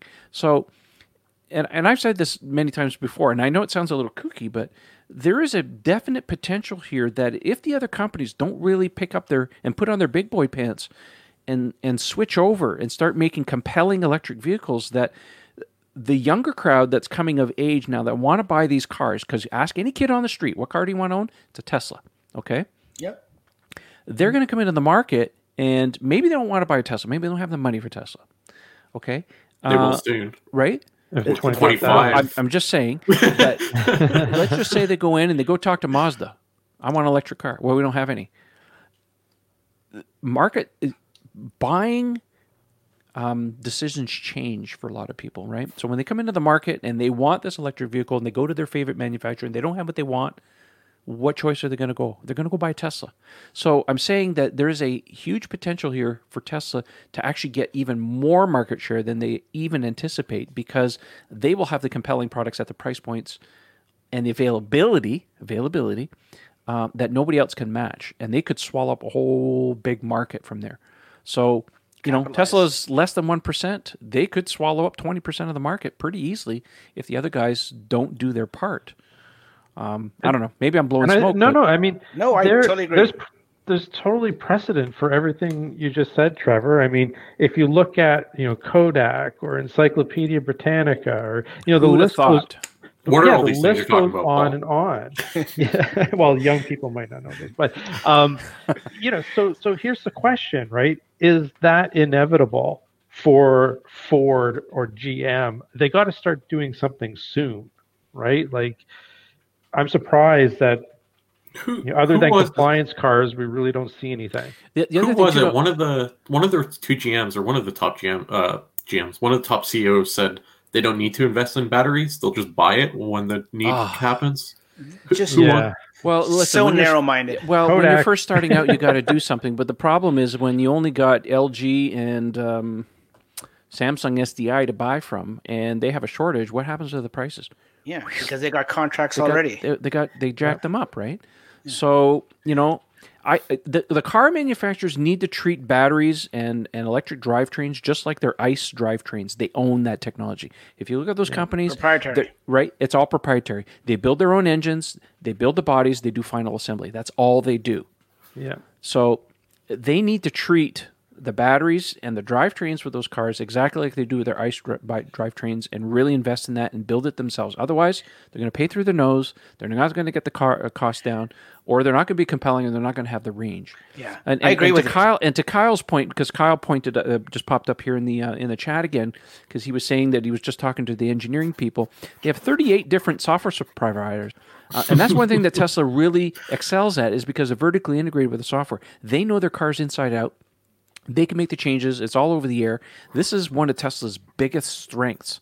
And more and more cars are going towards software type systems now. But the thing is, if you look at entertainment systems alone in any car, they're garbage because they're all made by a third party company and they're not integrated with the cars. So they lack a lot of integration. That's just to, to Kyle's point.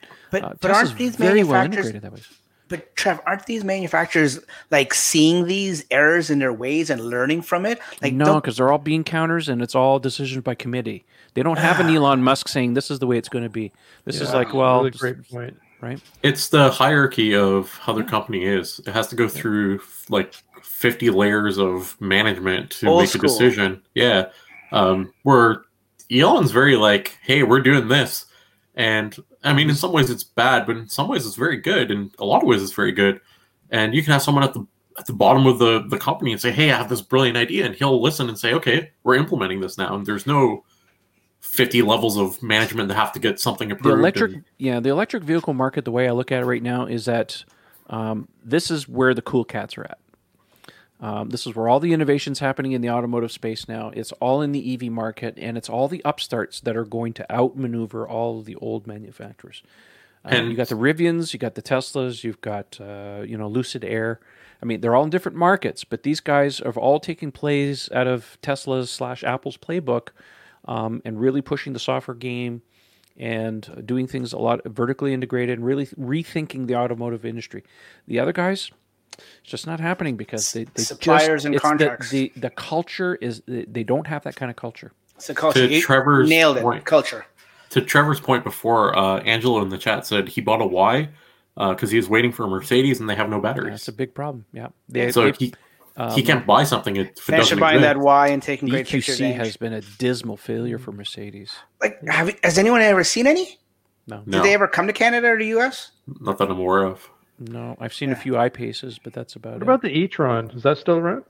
Yeah, sorry. it's buy that still around. Uh, Kyle drove one; he likes it. I mean, it's a very nice interior. I sat in one; it's beautiful. Yeah. Yeah. Um, It actually is, yeah. the whole- James Cook liked one too. yeah, you know the the, the I I have to give them this as as much as Volkswagen gets a lot gets crapped on a lot for Dieselgate, and I get that. Um, very good engineers. They build really nice interiors on the car. Fit and finish is good. Um, you know, my wife has a, uh, an eighteen thousand dollar uh, Volkswagen Golf, and man, the car has two sets of door seals. Not even a Tesla has that, and the car costs three times the cost, right? So, th- I mean, that's always been a beef of mine with Teslas and their stupid door seals. I mean, if they were to fix that, I'd be a happy camper. And it doesn't take much. I mean, I'll go work for them. Me- You know what? Buy one of these cars, look at the door seals, copy it, problem Done. fixed. Trevor's going to be at the end of the assembly line, like putting on door seals. What are you doing, sir? And using adhesion promoter to keep the damn thing stuck on. I work here now. I'm putting these on for you. My work is done. Trevor, you, you said it before though. They uh, Tesla's got so much on their plate and bigger fish to fry. I know, but I, I know you're you're joking, half joking, anyways. But Half no, like that's that's the industry, and like you said, vertical integration. Uh, but these companies, they're just accustomed to, like you said, just outsourcing things and not doing it on their own. They thought for all this time, and they're maybe now realizing it now. Maybe now that it's too late and they're scrambling, but they thought, oh, we could just you know partner with this battery company or that battery company, Panasonic and CATL and stuff like that. But they're realizing, just like you said, Trev, that these people have contracts and uh, supply issues that. And even Tesla mentioned it today about the supply issues, right? Like, did they say something like uh, when they're talking about the terawatts by 2022 and then 2030 or something like that? They talked about that's just us. We're gonna have we're gonna continue to get battery supplies from our other partners partners and stuff like that. So that's going to be the biggest thing. That's going to be Yeah. the, the hardest the- thing to do. They're reaching out directly to the mines. I know that there was some news in Canada recently about uh, Tesla approaching nickel nickel mines, for mines, for example. I guess the folks in Sudbury will probably fare pretty well. Yeah. yeah, That's Yeah. big nickel, right? Well, Tesla's very vertically integrated, basically out of necessity. Because I mean, if you look back at the Roadster program when they first, um, you know, did their business plan, they looked at the automotive industry and they said, nobody's making anything anymore. They're just buying parts off the shelf. We can do the same thing. Turns out it was a big mistake on their part. So when they developed the Model S, um, you know, they could they couldn't get tier one suppliers, so they decided, you know what? Uh, well, I guess we're gonna have to make it. I mean, eighty percent of the plastics in the Teslas are made in house. Um, so they do a lot of vertical integration because, in a lot of ways, it's the only way to at a survival. Now Tesla's in a different game now. I, I, you know, they can probably get better parts, but largely all of their circuit boards are all designed in house. That's not farmed out. Um, the other car manufacturers, they're still using a lot of parts. You know, And I feel like that you know they take the same advantage. ABS system, they put it in every car. You know. That, that gives them a huge advantage. Well, it, it does, and if you look at the progression of Tesla's car, I mean, a lot of us said, "Oh, the Model Y is going to share seventy-five percent of the parts in Model 3. No, it doesn't. I was going to say that number. only forty, maybe even less. Where did that number? I mean, I know where it came from, but yeah, every day I hear that number. Someone keeps uh, referring to that number, and I'm thinking, no, it doesn't. Nope. But I, but you're, you're the first person, Trevor, that I've heard uh, agree with what I was thinking internally. That no, I, I- I don't see that anymore. No, it's not. It's very. It, it's almost like every Tesla car that they make is almost, almost uh, bespoke unto itself. Or maybe what they mean is after the Model 3 gets all the things that the Model Y has had that are rumored for the three to get, then Yeah. maybe he'll be seventy five percent. Well, yeah, exactly, and that's uh, yeah, that's just a matter of time because we've Yes. seen the progression. So, for those of you who don't know, uh, a lot of evidence showing the Model Three is going to get the heat pump. They're going to get, I mean, the chrome trim is a given thing. Yeah. Anyways, I'm going to get all that stuff. Yeah. Chrome trim, black trim. Sorry, black trim. I know what you meant. okay, Chrome, the, yeah. the last thing we can touch on, unless you guys have something else to touch on, and I'll get your your final closing thoughts uh, in, in a second. Let's talk about the one thing that I thought maybe they were going to talk about a little bit more, but they just nilly willy just talked about it, just like how they did about the plaid. Was the uh, twenty five thousand dollar uh, EV in three years? Now, twenty five thousand dollars for because we have a Canadian panel here and some uh, Canadian listeners. That's thirty three thousand Canadian right now. I don't know in three years. Who knows? Maybe it's going to be back to par like it was in 08. I doubt we it. We can dream. We can dream. Oh, that'd be great. Yeah. So, what, what, what's your take? What's your thoughts on that, guys? The the twenty five thousand. Uh, they don't have a name for it yet, but some people are calling it Model Two. I no, think it's a really nice- again. I think it's a really nice uh, starter home, so to speak, right? Uh, and I use that analogy on purpose, right? Because uh, you know you get young people in early who can afford something now from a Tesla, and then throughout their lifetime, you're going to move them up the value chain, right? In terms of the different, you know, higher priced vehicles. So I think it's a great strategy, and I mean the strategy is actually predicated on sustainability, but I think it's actually a great business strategy. Yeah, that's a that's a good way to put it. How it's like a starter home, and and that lends to to what Trevor was saying too. How the young the young generation, like we all drive Teslas here. You guys know. To, to Trevor's point, what you were saying earlier, when you guys see when you're driving by and you see a young kid on the street, like a teenager or just a little tween or something, their heads turn. The, the adult they're with, nine times out of ten, they don't care, but the the, the, The kids little get it. kid, the kids, yeah, as you said, the kids Sure. get it. Trust me, Yeah. like kids go ballistic. Well, you are a kid, so tell me how you feel about it. Right. I- I'm You- you were a kid see a like like Did you see what I wrote in your started uh, in your lower third there? By the way, when you weren't when you weren't looking. Not in it. Man, you're lucky I can't edit yours. Um, yeah, no, it's. uh, I think Tesla takes a, takes the stance as a um, like a tech company, and if you look at what tech companies are doing today, they're trying to fight for um, the younger market. Uh, like Apple wants the younger market, Google wants the younger market, Microsoft wants the younger market, and the reason for that is you They buy into- there. yeah, they buy into their ecosystem, and then they're a customer for life. Yep. So if te- like someone someone just you know coming out of school getting their first car is not going to be able to go out and afford uh, a Model Three currently. It's just not happening. Uh, but if you have like a secondhand, whatever we're going to call it, we'll call it the Model Two. I don't think it's going to be that, but just for the sake of our discussion, they buy a secondhand Model Two. They might be able to afford that uh, eventually. And um, to my point before, if you get them in early, like the way what Paul was saying, and I mean, once you have a Tesla, it's hard to go back outside of a Tesla because all the feature set it offers. And I, I Uh, know what slogan you were thinking in your head there, and we can't say it here. I didn't say nothing. I'm just saying. Um, and it's uh, like w- once you own a Tesla, it's hard to go out of it. So you basically got a customer for life, and it's just a smart business move. I mean, the nature of the car, the way that it's designed and built, appeals to the younger crowd. I mean, the kids are growing up with iPads and iPhones in their hands, right? So uh, obviously, for uh, you know vehicles like that, it certainly you know appeals to them. Um, but you know the, the the smaller Model Three, well, smaller model, I'm just you know the compact car, whatever that they're going to call this thing. Um, not the first time they hinted at that. Actually, they mentioned that last year when they opened up the Gigafactory in Shanghai. Yeah. They said they were going to open a design studio in China where they were going to design a smaller car for the worldwide market. We'd be designed in China. So this is the first time they've actually well, kind of confirmed that that was kind of the plan as far as the price is concerned. And it doesn't surprise me.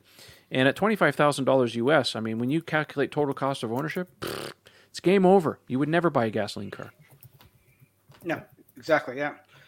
No, I, I, I think yeah the they are definitely, and you know what? It, it what other industry? I can't think of. You guys correct me if I'm wrong, or add to it if if uh, you can think of any. What other industry do you know that is so?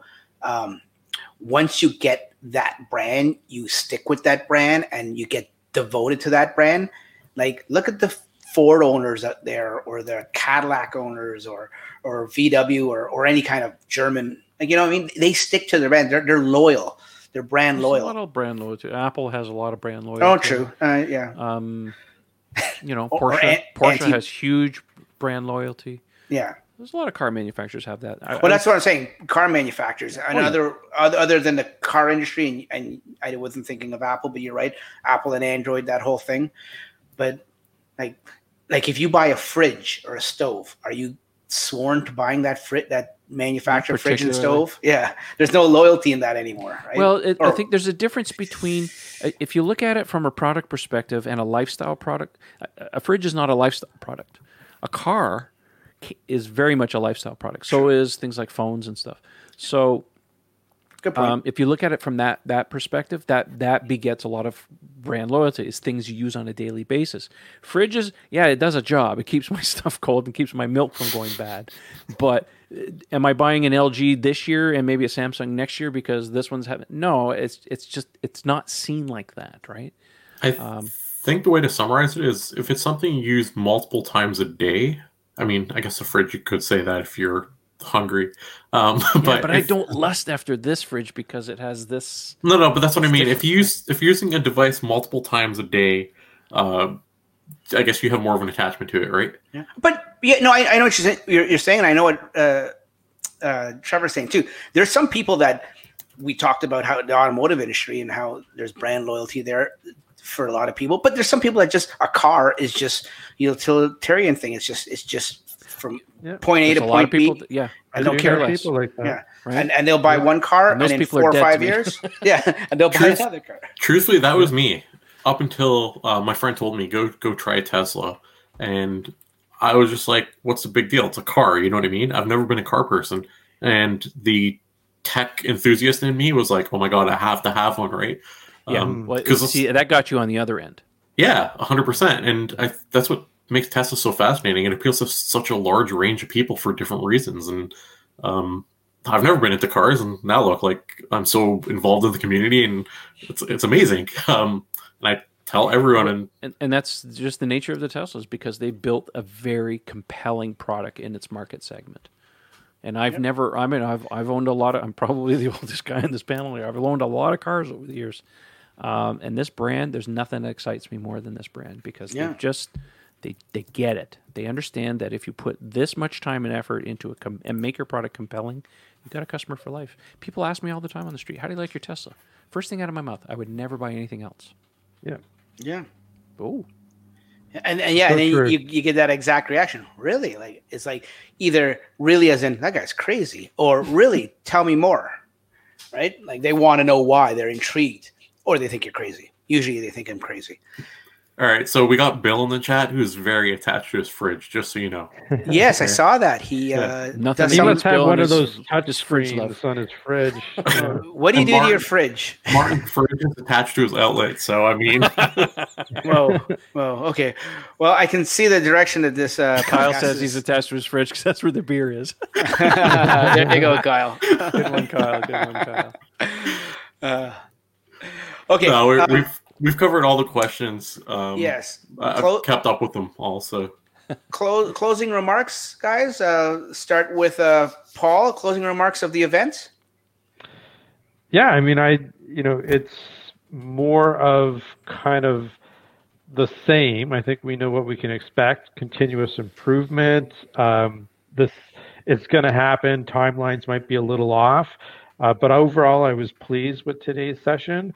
I don't think there was a a, a moment where investors are going to be maybe particularly happy because there wasn't that big oh we have an SS S solid state battery or something like that. It'll be interesting to watch the stock over the next couple of days. But I think in terms of Tesla's mission, they they continue to nail it. Yep. Trev, your your closing thoughts on tonight's. Uh, Um, I thought it was very well done, aside from the shareholders part. Um, thought it was very well done. Education, uh, well put together, laid out what their plans are. Um, the fact that Elon kind of tempered people's expectations yesterday on Twitter uh, was was good in a lot of ways. Um, and it bodes well for the future. And uh, I can't wait. I mean, my next the next two cars I plan on getting uh, are going to have these cells in it, so I'm I'm very happy about that. Um, don't know what it's going to bring at the end of the day, but um, it's just nice to see that they're they're going in this direction. And uh, we we haven't seen the end of this. We're we're going to see even more stuff from Tesla. So, what, what do you mean you don't know what it's going to bring? Haven't you been paying attention, Trevor? It's going to bring fifty six percent cost savings. uh, I'm not buying an electric car unless I can charge it in three seconds and it'll go 3,000 miles on a charge. Yes, and fly. And wasn't there like it's, it's also going to bring 78% more happiness? I saw that on a slide. Mm. Oh, was there? I, I, yeah. I am not happy unless it has a mustard dispenser in the dash. Grey Poupon. Yes. Uh, Franklin, you're closing. So I, I agree with Martin that the Raj's dance was the highlight of the presentation. yes, yes, yes. Raj, um, you're never gonna live that one down. N- nor would you want to. I don't know why you would want to. I think. Sorry, I think to, it was my fault.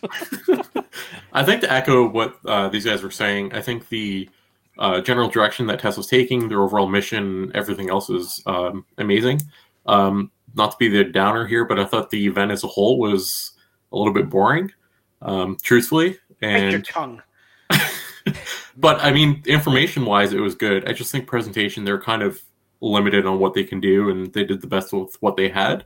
Um, and I guess maybe my expectations were more along the lines of uh, Autonomy Day, and Autonomy Day was like so rich in information, in um, depth. Yeah, and I just loved how in depth they went, and I, I understand why they couldn't go in depth, probably because of uh, they don't want to give away all their secrets, right? Um, yeah. The competition, but um, I, I, mean, overall, it was good and it was very informative, and it's cool to see the direction Tesla's taking. Um, and I think, given the constraints, they did a good job. So. Yeah, yeah. To your point, they they did say at the beginning. I remember them saying, "Well, we're going to tell you most of what's going on in tonight's thing, but there'll be a few things that we won't that that'll come down the pipe in the future." So, no, that's uh that's good. I, I I echo exactly what you guys are saying. I think that what I took from it is at the end of the day, I think Tesla is leaps and bounds ahead of the auto industry.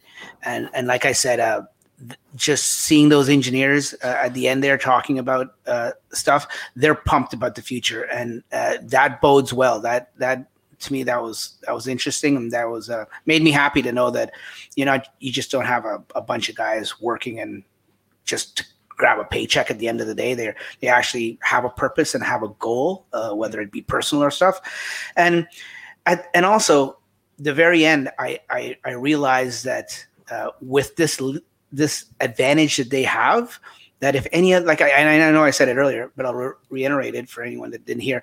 Any other uh, car company that doesn't you know follow Tesla's lead or advance what they're doing now and you know get off their hands uh, they're going to go out of business.